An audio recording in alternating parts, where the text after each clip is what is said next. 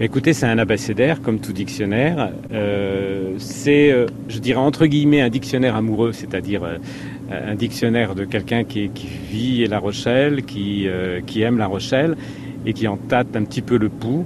C'est un livre qu'on peut consulter comme on prend des tapas à l'apéritif, c'est-à-dire on n'est pas obligé de commencer par A et finir par Z. On peut très bien commencer par X, par, Z, par M, on y choisit ce qu'on veut.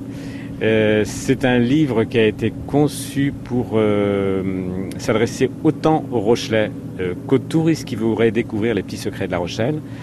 Je pense que c'est un livre assez complet sur La Rochelle, c'est-à-dire aussi bien l'histoire que l'actualité, que, l'esprit de La Rochelle. C'est vrai qu'on retrouve, alors vous l'avez dit, que ce soit de l'histoire, de l'actualité, de la gastronomie. Comment est-ce que vous avez fait pour répertorier tout ça?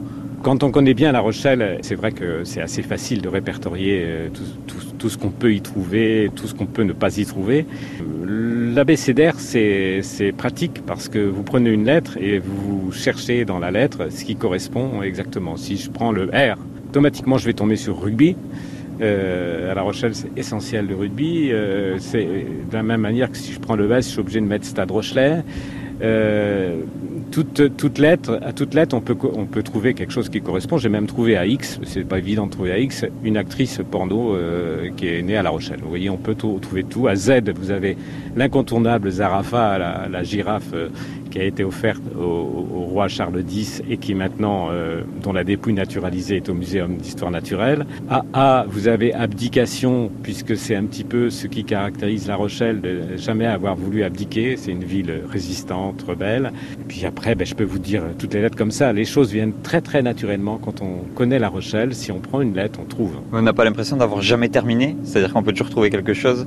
On n'a jamais terminé, bien sûr. Le livre n'est pas complet. Il est le plus complet possible, le plus complet que j'ai pu le faire, mais euh, on peut toujours trouver. Je vous ai trouvé les personnages euh, historiques qui ont existé. J'en ai même euh, trouvé qui n'ont pas existé. C'est-à-dire j'ai des personnages comme euh, Léon Robert de Lastran qui ont été inventés sur Internet et qui euh, c'est un supposé humaniste euh, du XVIIIe siècle qui euh, a été inventé sur internet comme étant un adversaire de l'esclavagisme. Et ce personnage fictif, il a tellement été bien inventé qu'il a eu sa fiche dans Wikipédia et que Ségolène Royal, en son temps, euh, avait loué ses, vertus humanistes, alors que le personnage n'a jamais existé, est totalement inventé.